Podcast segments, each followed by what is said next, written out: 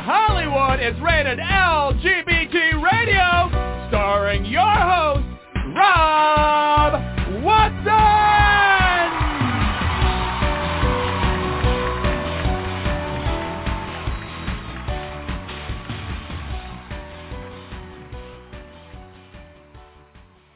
Welcome, welcome, welcome to this installment of Rated LGBT Radio. And yes, I am your host, Rob Watson. Um, today we are going into the world of music um, in kind of an exciting way. Um, this week we did have very sad news, um, and I, I have to say I, I personally feel in in somewhat of a state of mourning over it, and that is the loss of Tina Turner, who meant so much to so many people, um, and has been wildly referred to uh, this week as the Queen of Rock and Roll. Um, we are going to be talking about other queens of rock and roll, however, and that is the group Fanny, who um, not as well known as Tina Turner, but they were the first all-girl, all-woman group to record an album for a major record label. And this was back in the early 70s. Um, they potentially could have been absolutely huge, um, but quite frankly, they hit both a racist and um, misogynistic glass ceiling, um, and that kind of uh, held them back. But their music is awesome, and there's a new uh, documentary out about them that has launched on PBS. So we are going to be talking about that with the director and the filmmaker of that that movie, Bobbie Jo Hart, who is waiting in the wings to talk to us. Um, before we get into that, we also are um, premiering. This is the world premiere of a song called Glistening that is actually not going to be available until June 2nd. The artist name is Grace DeVine. They are launching it specifically for Pride, and uh, we will be playing that on our show as well, right at the top here, um, and launching that song out. I did want to say a few words about Tina Turner. Um, I wrote an article that is on the uh, both the Los Angeles Blade and the Washington Blade. Um, many people have given very kind feedback based on that article that it really speaks to the heart of what Tina Turner meant to the LGBTQ community. Um, so I did want to read a portion of that to you um, as, in a form of a eulogy almost of um, the, the great Tina Turner. Today, upon her passing, everyone around the world is declaring Tina Turner, quote unquote, an icon. It doesn't fit. There are icons, an atmospheric leak, all of heaven, and then, and only then, sitting above it all is Tina Turner, simply the best. For the non-conforming male personas among us and for the female personas among us, she was our phoenix rising from the ashes of toxic masculinity, overcoming it and becoming the epitome of the queen, the warrior, the triumphant. She was the diva of rock, not just as in rock and roll, which was true, but as in rocking your world. When she borrowed Sir Elton's I'm Still Standing, we knew she meant it. It was not just that Tina Turner was a hero. It was that she was a survivor, trailblazer, and hero to so many, from women of color who needed to see their strength demonstrated to people in abusive relationships who needed to see their possibilities illuminated, to beaten gay boys who needed to see the power in standing and fighting, she gave hope to them all. She showed us how to embody our authentic selves and capture our creativity our innovation, and our own truth. She said, quote, sometimes you have to let everything go, purge yourself. If you're unhappy with anything, whatever it is bringing you down, get rid of it because you will find that when you are free, your true creativity, your true self comes out, unquote. There's a line from We Don't Need Another Hero. So what do you want to do with our lives? we leave only a mark. Will our story shine a light or end in the dark? Give it all or nothing, unquote. She gave us her all, and the mark she left, her story does not just shine like a light. It seared every person, every walk of life she touched. She lived in as any true hero would and has gone out in a fierce blaze of glory. So that's our tribute to Tina Turner. And with that, I do want to welcome to the show the co-host, uh, Brody Levesque. Brodie is the editor of the Los Angeles Blade, and the Los Angeles Blade can be found at losangelesblade.com. Very original. Um, and with that, uh, let me welcome Brody to the show. Good afternoon, Rob. Good afternoon to um, our audience. And uh, yeah, it's been one of those weeks where it gets a little hairy and it's been a little nuts. Uh, last week, um, as you know, the Los Angeles Dodgers uh, had canceled an appearance by the Sisters of Perpetual Indulgence, which is a charitable uh, group in California. They're headquartered in San Francisco, but they also have a Los Angeles chapter. They're, they do primarily charity drives and things like that. There had been an uproar uh, because Senator Marco Rubio of Florida, uh, Ed Donohue from the Catholic League, and a few others had registered their displeasure with the Dodgers front office about honoring the sisters at the Dodgers Pride Night, which happens uh, on June 16 the Dodgers said, okay, well, that being the case, we'll just disinvite the sisters, which they did, which produced an absolute uproar, including uh, myself and others. Uh, long story short, the Dodgers backed off, and on Monday, they apologized to the community writ large, and then they also uh, had made a commitment in a meeting with um, LGBTQ, uh, basically community leadership uh, some of our ranking uh, legislators uh, and others that were concerned to do better and that they're going to make an effort to address this. Um, so that's a good thing. Uh, the other news, of course, that's just kind of been in the headlines and flowing through it all is the ongoing attacks on the trans community. Uh, we did have a victory yesterday in Louisiana.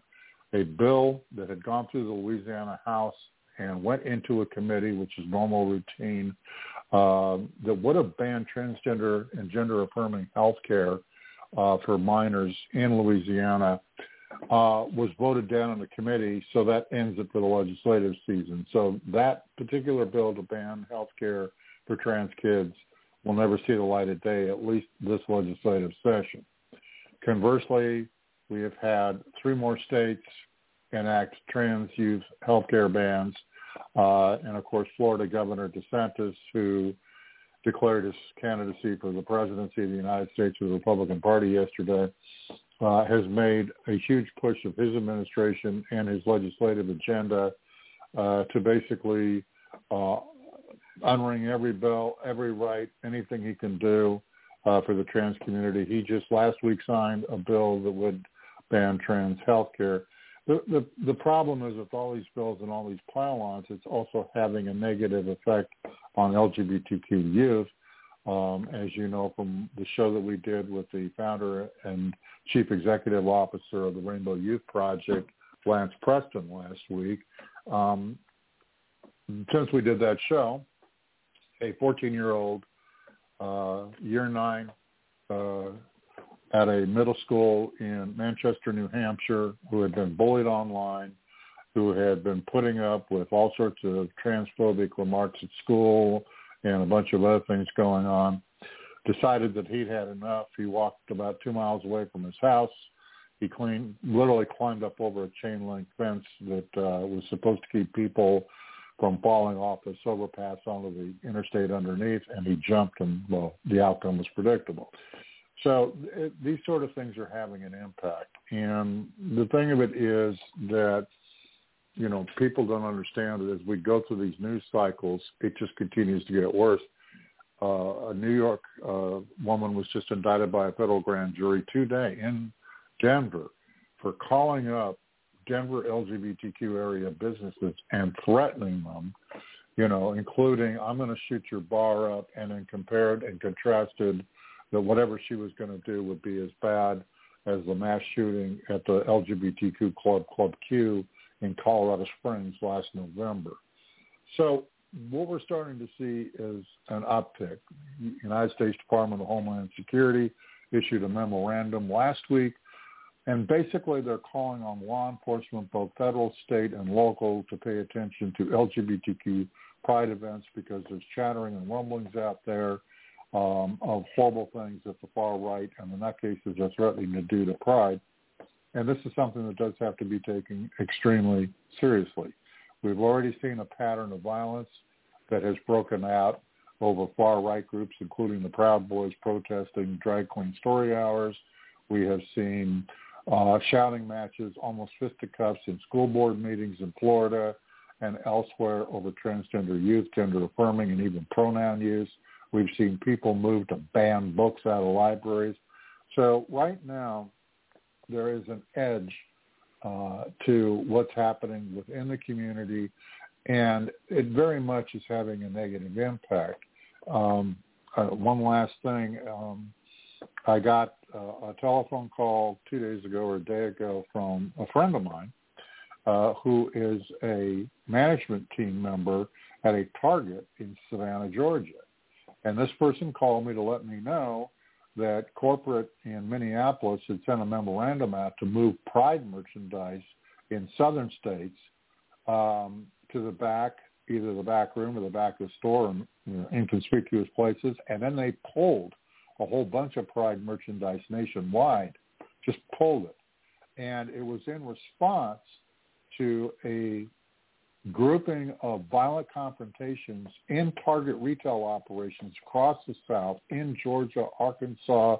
There was an incident uh, in Tennessee. Uh, my friend, the management team member in Savannah, which is a essentially a purplish political place, if you will. It's a coastal city, and it's fairly liberal. Um, they'd had no problems at the three target locations in Savannah but not more than probably 100 miles away, there was a problem. And we're not talking just people exchanging angry words. We're talking about people ripping down pride displays and hitting each other. And as Lance, I believe, mentioned to you on the show last week, uh, there was a group of right-wingers, um, Karens on steroids, if you will, that were following around uh, kids, you know, not necessarily queer identified, who were in front of these displays of Pride merchandise in these um, Target stores, and it rattled the kids so bad, especially the queer ones, that they they fled, and then that got to Rainbow Youth Project uh, coordinators and crisis intake counselors. So this is the state of affairs right now, and I think it's really important that people remember as we start to go into Pride Month that the whole thing with Pride is that it is an act of awareness and a visibility, okay, to us as a people. You know, uh, my good friend Karen Ocamb, the former editor of the Los Angeles Blade, who essentially handed the paper to me three years ago, pointed out that we've got to get people to understand that we're not an issue. We are a people. We are humans. And the real problem here is that the far right, a small minority of it, has successfully made us into an issue, which has stripped us of our humanity. So that when these people commit these violent acts or this hate speech or whatever the case is, they don't see us. What they see is an issue. And that's something that needs to be corrected. You know, for a long time it was bad enough the wackos and pulpits in Pentecostal and evangelical churches were, you know, making all sorts of racket. Well, now because of the internet, everybody's making a racket that doesn't like LGBTQ people. The seriousness of it this year in particular, though, it's gotten violent. So there's kind of a basic news update, if you will, from me. Okay. So, um, and while I agree with you that it, you know, they're seeing an issue and they aren't seeing people, I think it should be very clear that there is an actual call to action put out. Um, and I shared a tweet by Matt Walsh that did exactly this, that is calling for conservatives to make a ruckus, to go in and cause trouble. Um, this is a, a an aggressive attack on us, on us as people. Um, they do not care about the issues. They care about harming LGBTQ people, and they are doing it intentionally. So, um, you know, we, we do need to educate the people who are being persuaded that it is an issue, but be aware that, you know, these people are feeling riled up. They're feeling empowered by politicians like DeSantis and Trump, and um, they are being aggressive. Um, and I think it's really important for us during Pride to remember that Pride originally was a protest and not a celebration. And I think we're having to go back to that and stand up for ourselves. But pivoting to that on a more positive note, um, I do want to take us over to Glistening by uh, Grace DeVine. Um, that is a sh- song that is actually launching June 2nd. We are premiering it here today, so this is the world premiere of it.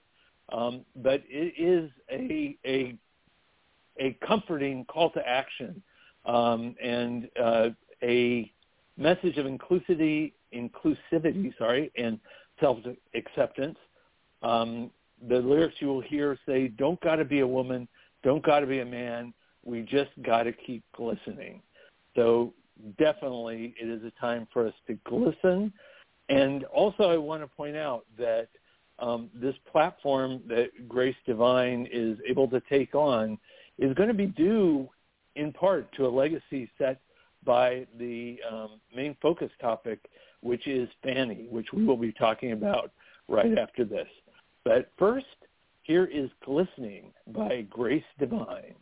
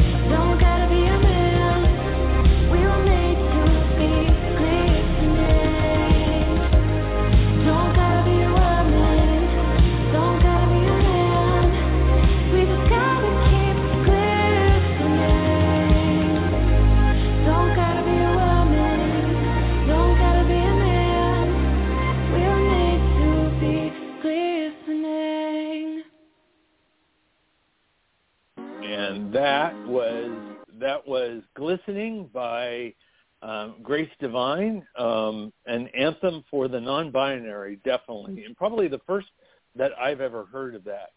But while you are basking in glistening, which um, I think you should be, um, I want you to go Google another song called "When We Need Her" by Fanny, and that is another anthem that I think we need right now. It is women empowerment. It is standing up and fighting for yourself, and it is calling on the spirit of all the women who have fought for freedom up till this point in our history. Um, it is featured in a new film uh, it, that is on PBS right now called Fanny, The Right to Rock. Um, it is an incredible documentary, uh, and it is by Bobbie Jo Hart, who is our guest, and I would like to welcome Bobbie Jo onto the show right now. Bobbie Jo, welcome.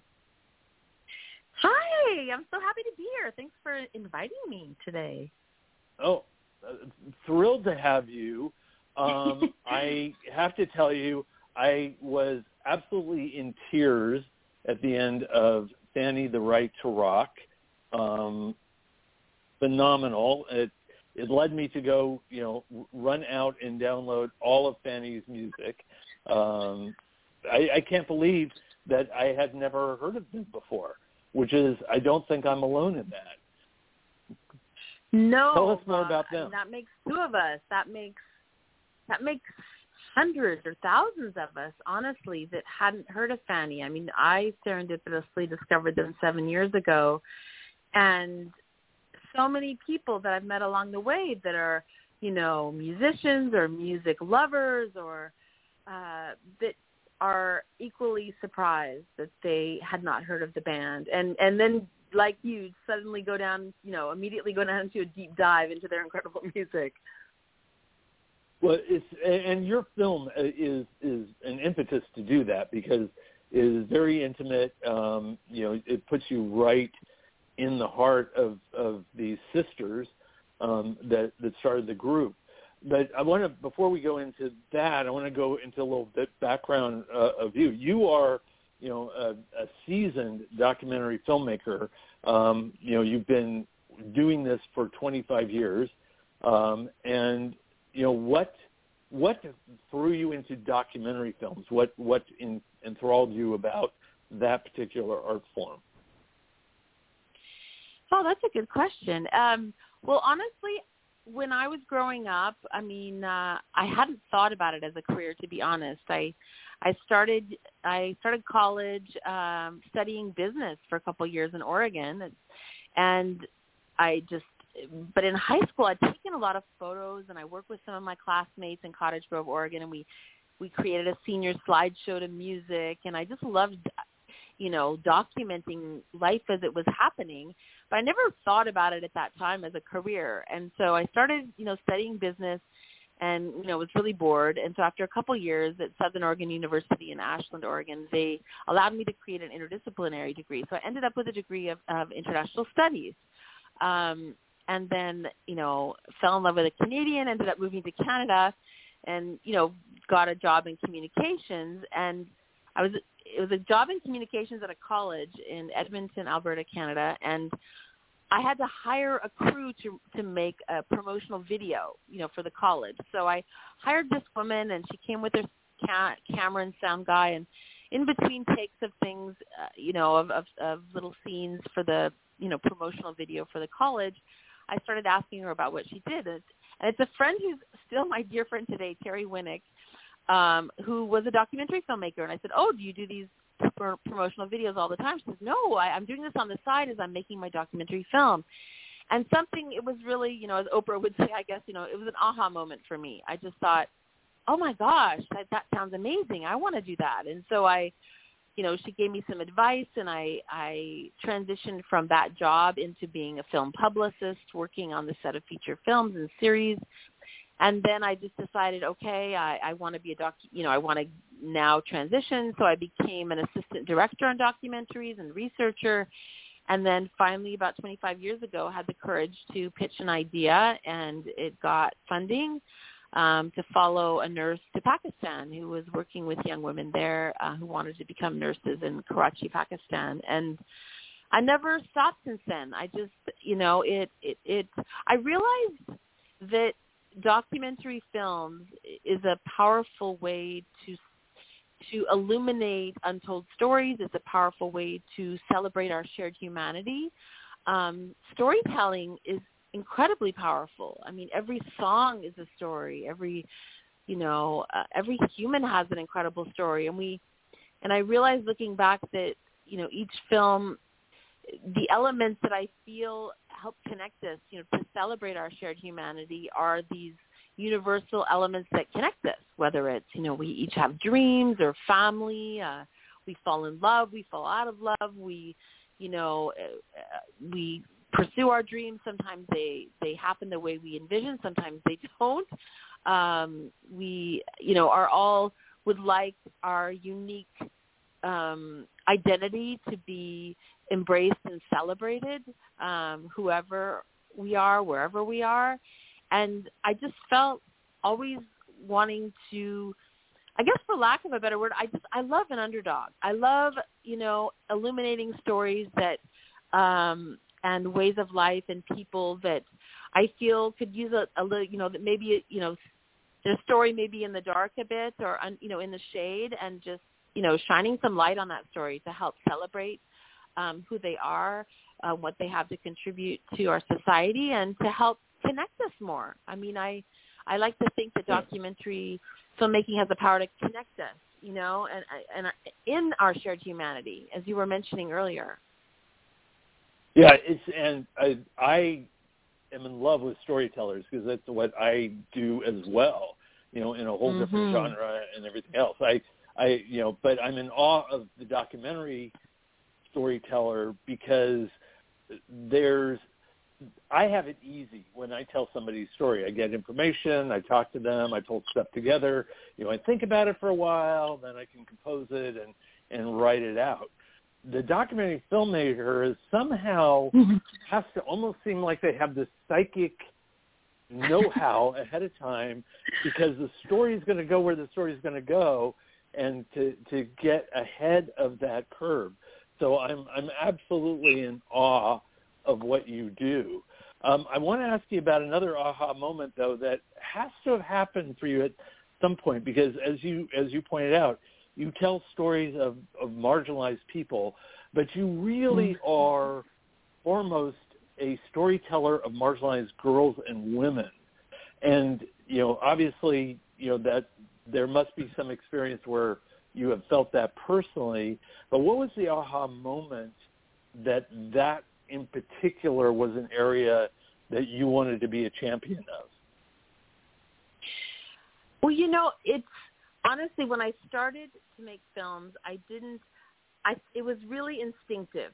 I would just see a story. I, I you know read about this nurse that was going to go to Pakistan, and I just thought, wow, that's so amazing. And she happened to be you know 55 at the time, and I just thought, wow, that's so brave for her to go to Pakistan and do this. And it was only after you know uh, two or three films that I realized that that I just kept gravitating towards girls and women, and you know the reason being, and I know, I mean, I guess it was just instinctive, is that you know there's many more untold stories of girls and women than there are in boys and men because it's just women culturally around the world, you know, historically haven't had as many opportunities to have their stories um, amplified in society, and that's still the case in so many countries. Um, and so, and being uh, you know a girl, woman myself, I, I was just you know uh, drawn. I guess uh, I have one child, a, a daughter who's now 18, and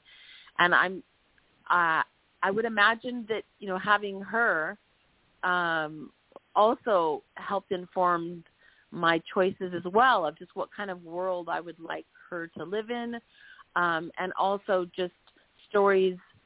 And I, I don't think I was doing this consciously. I think it was maybe more unconscious. Um, is of just wanting to elevate stories that would inspire her. Um, and but ultimately, I, I believe it's just I, I, you know, I'd like to think I like to try to help give voice to people that may not have as much of an opportunity to have a voice and to share it with as many people as possible because we all deserve to have our voices heard, you know, and whether it's, you know, a film I did on the women's pro tennis tour about a, you know, a five foot two Indian Sri Lankan tennis player who just beat Venus Williams and was on the tennis tour that nobody knew, but she was rising uh, up the ranks.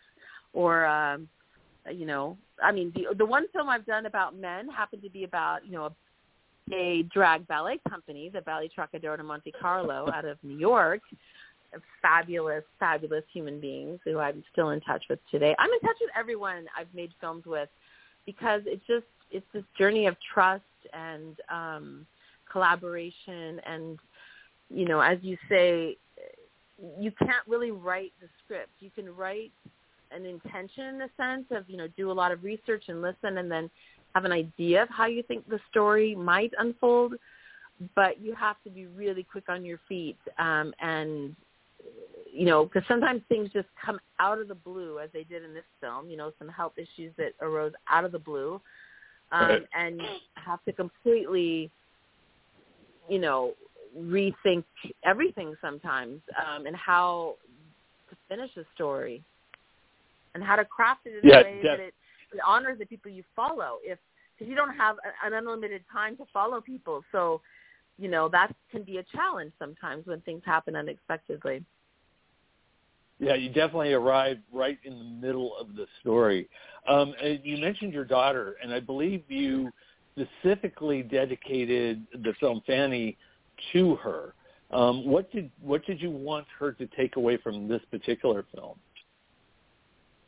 Well, my daughter has loved music since she was little. She started in piano, uh, Suzuki piano, and then at eight wanted to learn acoustic guitar, and then started writing songs at eleven-ish, and then, you know, um, and sometimes she's a, you know, she was a, she became quite shy about performing, um, from, you know, as she became a teenager, and I see a lot of young women, you know, as they grow into their teens and their bodies are changing and their you know, their confidence starts to go down. I mean, my daughter has played soccer since she was a little girl, like I used to, and you know, team sports are great confidence builders. And but I just see a, a real common thread of young women, and nowadays I think it's even more common. Um, you know, the social media impact is so much more prevalent than it was when I was growing up, and um, I just think I want her to take away just to be fearless. You know, to not you know, as June Millington, the lead guitarist of Fanny says in the film, you know, rock and roll is a metaphor. You know, when you fall down, pick yourself back up again. And so I just, you know, I constantly say to my daughter when she's afraid to try something new, afraid to fail, it's just like, hey, do your best, leave the rest, you know. Um, just, you know, you the, the latest quote I've given her, which is, you know, it's, it's metaphoric with, within the film too, you know, of that rock and roll metaphor of just keep going, keep trying. Don't be afraid to, you know, to go for your dreams, you know. Um, and as Einstein said, I'm paraphrasing, but you know, those who haven't, um, those who haven't failed, have never tried something new. And Mhm. so, look what Fanny did. I mean, they definitely were trying something new and going outside the box of you know societal norms of the times and I'd like to think my daughter would, you know, have the courage to do the same and and to listen to her own voice and to to follow that voice, um, especially when she hits roadblocks. Uh, yeah, it's and it, it definitely that definitely comes through in the film. Just to position it for our le- listeners, um, Fanny is a group of of women who got together during the '60s because they they had another group uh, that they were part of that they had formed in, originally um, called the um, the, The Svelts. yeah. And, yeah, and then then they became Fanny. Um, the lead singer did have a relationship with David Bowie, who became a huge, huge champion of them. Um, like I said, they're the first female rock group to ever do a full album with a major label. Um, so, Bobbie Jo, you mentioned that you came across them seven years ago. Tell us how you came across them, and what was the bridge to coming across them and and making the film. Yeah, I mean, they seven years ago I was on a guitar website looking for a new acoustic guitar for my daughter, and it had a section on the website, the, the stories. So I forgot about looking for the guitar and went on that section of the website on stories. You understand. You're a storyteller. Oh, totally. uh, you love stories. And so I went down that rabbit hole and then just looking at all these different people holding this guitar and their stories and I and up comes this photo of uh, June Millington, this woman with this flaming gray hair wielding this guitar with this look of like I can do anything. And I started reading about her and the band Fanny and their background, you know, starting as a Svelts, uh, as a you know a band in Sacramento, you know, co-founded by some local teenage girls and June and her sister Jean, and then that morphing into you know before Fanny there was even another incarnation. The band changed to you know Wild Honey, which isn't mentioned in the film just because there's so many layers to their story that people started getting confused. So. um you know, I in the film I only cover like Svelte directly to Fanny, but they did have uh, you know an incarnation of Wild Honey um, just before becoming Fanny. But you know, back to your question, I then looked up June Millington and luckily found her um, Institute for the Musical Arts that she co-founded with her partner Anne um, many, many, many years ago. And you know, Bonnie Raitt is on the founding one of the founding board members. You know, who lived in the Fanny Band home in the Hollywood Hills in the you know early 70s uh, before you know Bonnie was uh, the household name she is today, and you know Grammy winner this year for Best Song of the Year.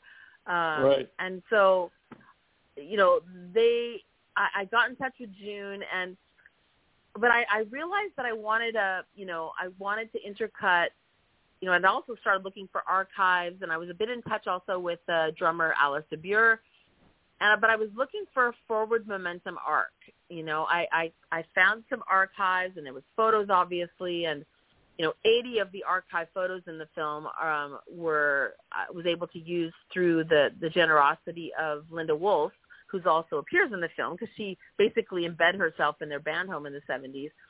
And so I, but I didn't want to just focus on the archives. I I just thought these, you know, uh, just I wanted to celebrate where they are today. You know, um, growing up as a kid in California and Oregon, my mom was my mom was an activities director at a nursing home for many, many years, and my sisters and I growing up, we would just go there after school and help hide Easter eggs or dance with patients when they had a live live music or and we just hung out at this nursing home and I, I developed a real deep um, connection and empathy for, for people um, at that stage in their life. And especially, you know, there were people that didn't have families that visited them, et cetera. And that always stayed with me. And I always had this deep respect for for elders. So seeing Fanny, I mean, June Millington at the time was in her late 60s um, when I reached out to her, you know, seven years ago, and she just turned 75.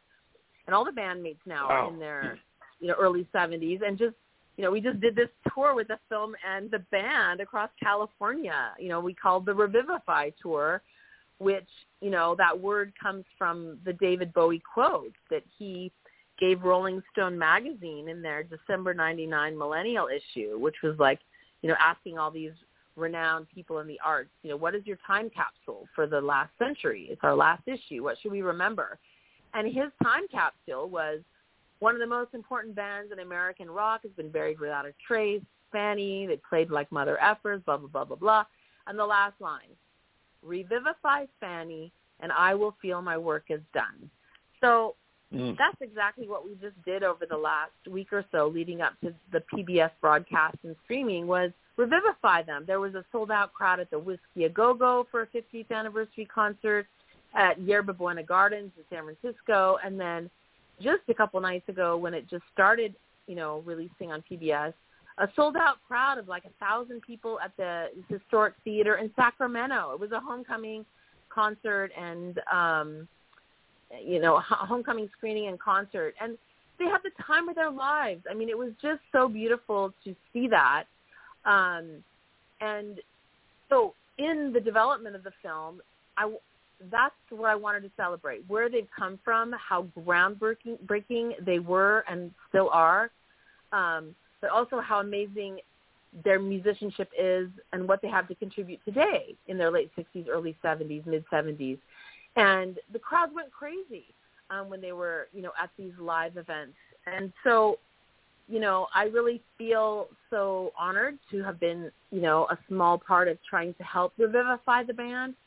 And, you know, and that drove the whole approach to the narrative was, you know, to try to intercut that backstory and the forward momentum of when they basically got, you know, a new rock record deal. That was the catalyst to start the film. It's like, okay, they've got this new rock record deal. I'm going to follow that process of them making this new album and then boom, them on stage, you know, and rocking out. And um that was the the driving force and you know, which was also driven by the fact that I only saw less than 8% of inductees in the Rock and Roll Hall of Fame are women. So I thought, Right. hey, you know, if the Go-Go's documentary could come out and, you know, and soon after they're in the Rock and Roll Hall of Fame or the Rumble documentary um, that came out a few years ago celebrating First Nations contributions to rock and roll. And then this year, Link Wray, who was highlighted in that film, is now in the Rock and Roll Hall of Fame.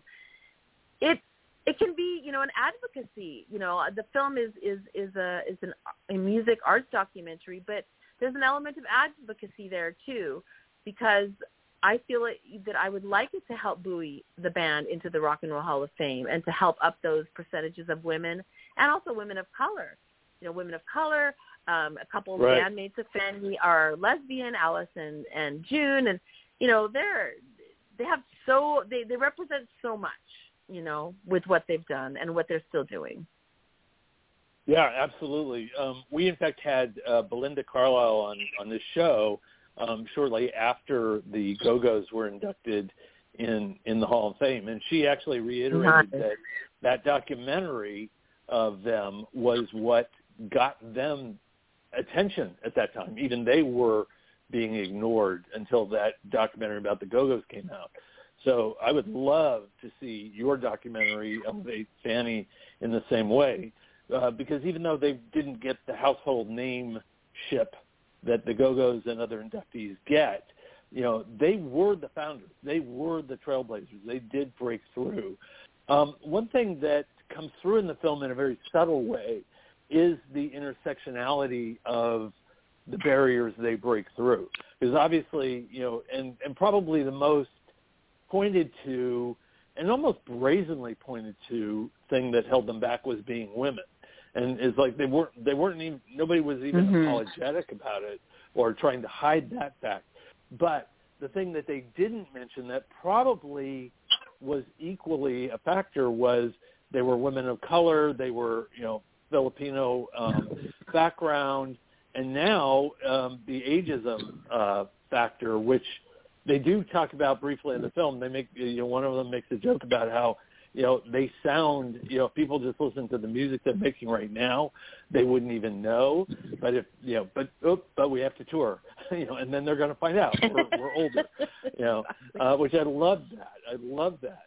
Um, what what did you see and come across in terms of specifically like the racism that they probably had to deal with that was probably not spoken? I mean, the the racism they spoke about, you know, um, in the film, you know, it often related to just like growing up in, you know, the Sacramento area, um, and you know, Brie, who's one of the Fanny drummers, you know, and was part of the the Svelts, their their high school band, um, as well. You know, talked about just being the only non-white community, you know, family in their community. Um, in they, she grew up in Folsom, which is you know nearby Sacramento, and and the same with June and Jean, sisters who you know were born in the Philippines, you know, to a Filipino mom and a American dad, serviceman who was stationed over there, and and then moved with all the siblings when they were like ten and twelve to Sacramento, and and that's the first time they experienced racism was when they got there. And it was often you know just looking differently et cetera. But within the scope of fanny and the band that's the part that is you know i see how the record company basically kind of i don't want to say whitewashed them. I'm not sure the the the, the term that would be appropriate for this but they didn't even talk about their heritage you know. And as Right. Alice de Buhr says you know who's who's gay said you know you could not be in Fanny and be a lesbian. You couldn't be gay. You know, it was just like you in so many words it was just, you know, you say that you have a boyfriend or you say that you're taken. You don't talk about it. You know, you just it's just you know, um, and and so in in a lot of ways, I feel the record company or the P, you know their publicists and, and you know that momentum, they lied by omission.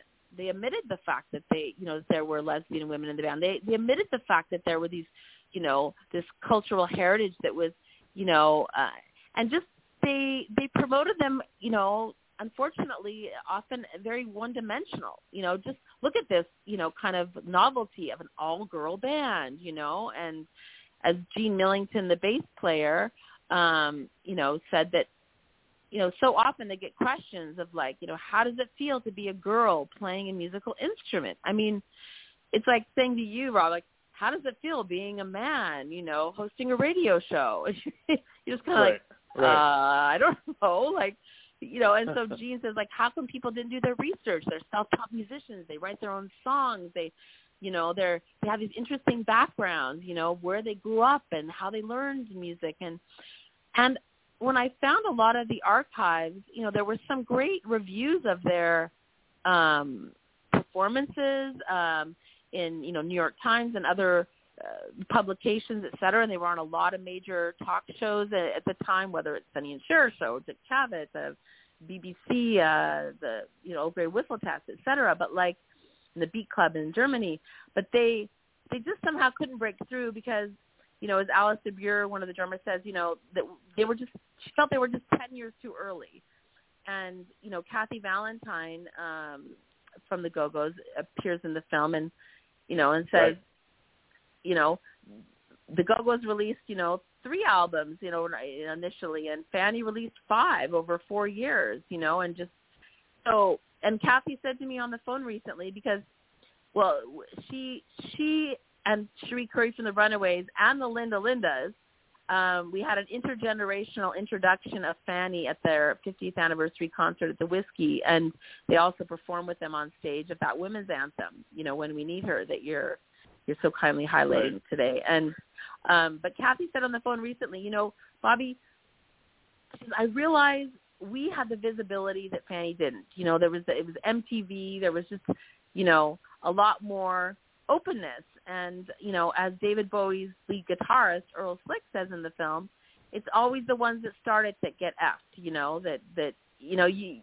It's like you think about Sister Rosetta Tharpe, who's now in the Rock and Roll Hall of Fame, you know, decades and decades and decades later after she, you know, she's the queen of rock and roll. You know, I mean, so is Tina Turner and Fanny are queens of rock and roll as well. But Sister Rosetta Tharpe, you know, way, way back in the day before Elvis, she was she was setting the stage. She was, you know, creating that base of rock and roll. And Elvis, you know, was so inspired by her. And she, she even, you know, you you see her you know, uh, you know, a character of her played in that, you know, the recent film on Elvis. And but it took decades and decades for her to be recognized in the Rock and Roll Hall of Fame, and still so many people don't realize that she, you know, she created rock and roll like way before Elvis came along and others. And um, and so it's it's it just it takes time, you know. But Fanny, I feel you know, like the Go-Go's documentary, like Belinda Carlisle said to you, you know, that the, the film and that exposure and that visibility,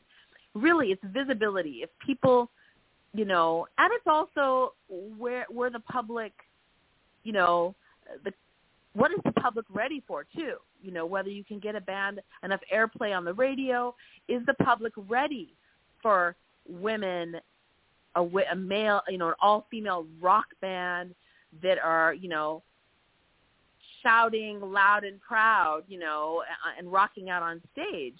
Um, I, you know, some of the bandmates, you know, al- also felt that like once, you know, after 10 minutes when everybody realized they were actually playing their own instruments, then they, everybody just kind of forgot about it and just got started rocking out. But I think that was a combination, you know, of just society not quite ready, but, but the, the fact But that then, but then people didn't know also- about Sister it- Rosetta Tharpe.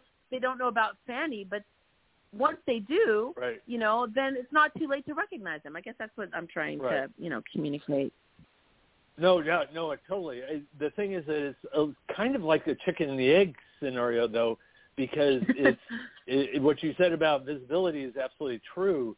but then it's like okay, you know, but the public has to be ready to accept it, and it's like, but the public can't accept something that's invisible, you know, and so you you have that rock and a hard place, which you know, it's, it's and that's what is to me the bottom line with uh, these women. Um, you know, the the Mhm. um, women behind Fanny, uh, even Tina Turner, and um, you know, definitely the the people who came before, is you know they had the courage to walk out there when you know people like them weren't visible before, and just to do it, and they had to be they had to start creating that visibility before people became used to them. And that is kind of the irony is that by the time they get used to them or that that initial thing has been broken through then somebody walks in and they suddenly benefit from that recognition that oh Mhm. they're not the first you know we we've seen them before and i think you know in a in bigger thing of what Mhm. we were talking about at the top of the show you know i think that's one of the issues with trans visibility is it's it's um you know we have people who are trans and becoming visible and shocking people but there's going to point come a point where people are going to come out and be trans that that's all the public are going to know and the public is is going to just accept them but we're not quite there yet on that particular arc um uh, No, exactly. and it well, and it normalizes it. The more that the the the people like in the trans community that are you know that are speaking out and and and walking proud with their identity. I mean, they're laying the groundwork. As scary as it is for you know people that are laying a groundwork and uh, normalizing, for lack of a better word, you know, an identity or a way of life or um, it often get the most have the most challenge you know and so just that's also why i titled the film fanny the right to rock you know just as women had fought for the right to vote even women being trampled by horses in england. You know we're, we're running out into a racetrack to try to raise awareness that women didn't have the right to vote. Like literally losing their lives over this battle. Um you know and people in the trans community as you were saying earlier in the show literally losing their lives um over this struggle, you know, which is just heartbreaking.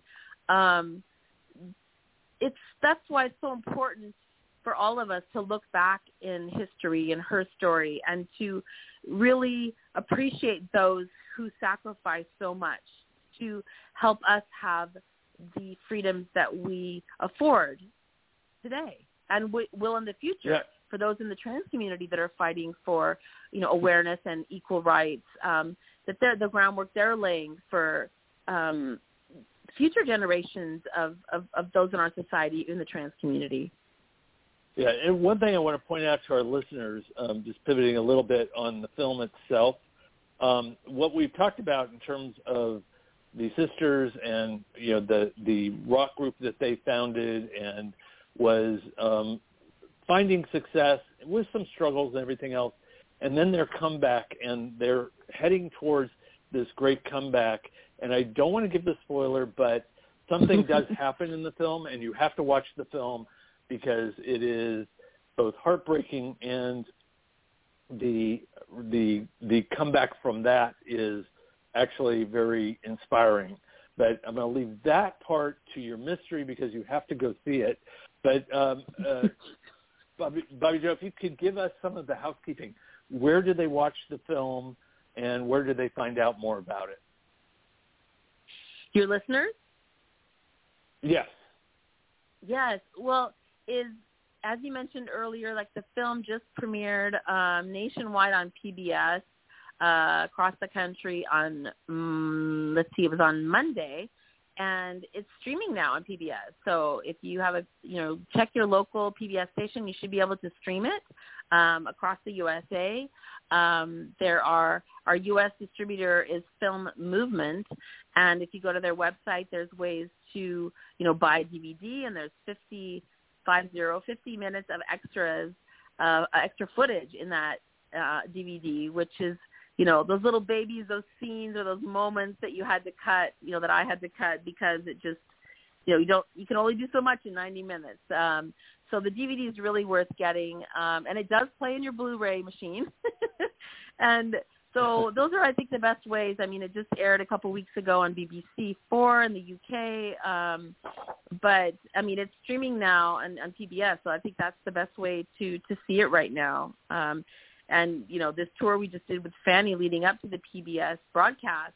I mean, seeing them perform live, you know, after everything that you see in the film, which we're not going to give spoilers, but like literally having them on stage and touring together and driving, you know, uh, it was just an amazing experience. And there's a lot of momentum that's happened since then of interest for new music coming out and other uh, live performances uh, potentially. I mean, at the Whisky A Go Go, uh, one of the heads of you know Austin City Limits venue in Austin, iconic music venue. They're interested in potentially like the film and the band, and there's all other places as well. So who knows? I mean, literally there could be you know more touring to come. So you know, I encourage people to watch the film, and you know when you're inspired by the band. You know, you can stream their music. You can buy albums. There's a Fanny Rocks uh, website that has like, you know, a lot of their CDs, and and um, there's also Blue Elan Records, who produced the latest album, Fanny Walk the Earth. Um, and so you can buy, you know, CDs and and I believe they're having new LPs that'll be. I think it's sold out, but they're getting new ones made. Um, and so through the Fanny Rocks website and through the Blue Elan, et cetera, and through watching the film on PBS, you know, you can you can have a lot of exposure to this groundbreaking band. And there's also a Facebook page if you're interested to help buoy them into the Rock and Roll Hall of Fame. It's it's literally a Facebook group called Induct Fanny into the Rock and Roll Hall of Fame and join the group, Fantastic. you know, help elevate them um and you know, we can we can do it together, you know, because they deserve it. Yeah, definitely. And and just a point because because I went through this path. If you're looking for their latest album, Google Fanny Walk the Earth.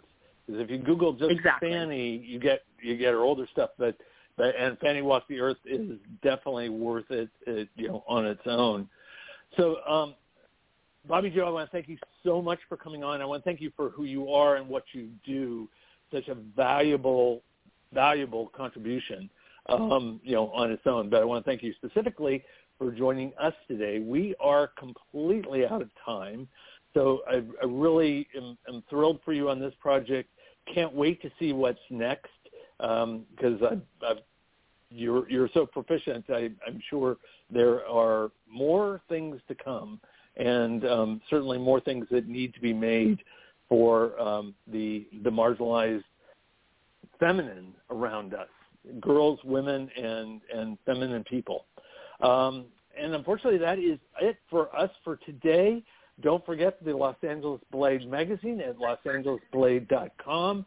Thank you to Brody Levesque for his um, help on this show and co-hosting and as editor of the Los Angeles Blade. And that's it for this week. We will be back again next week with another exciting show. And um, until then, be good, be happy, and um, be prideful. We'll see you then. You've been listening to Rated LGBT Radio.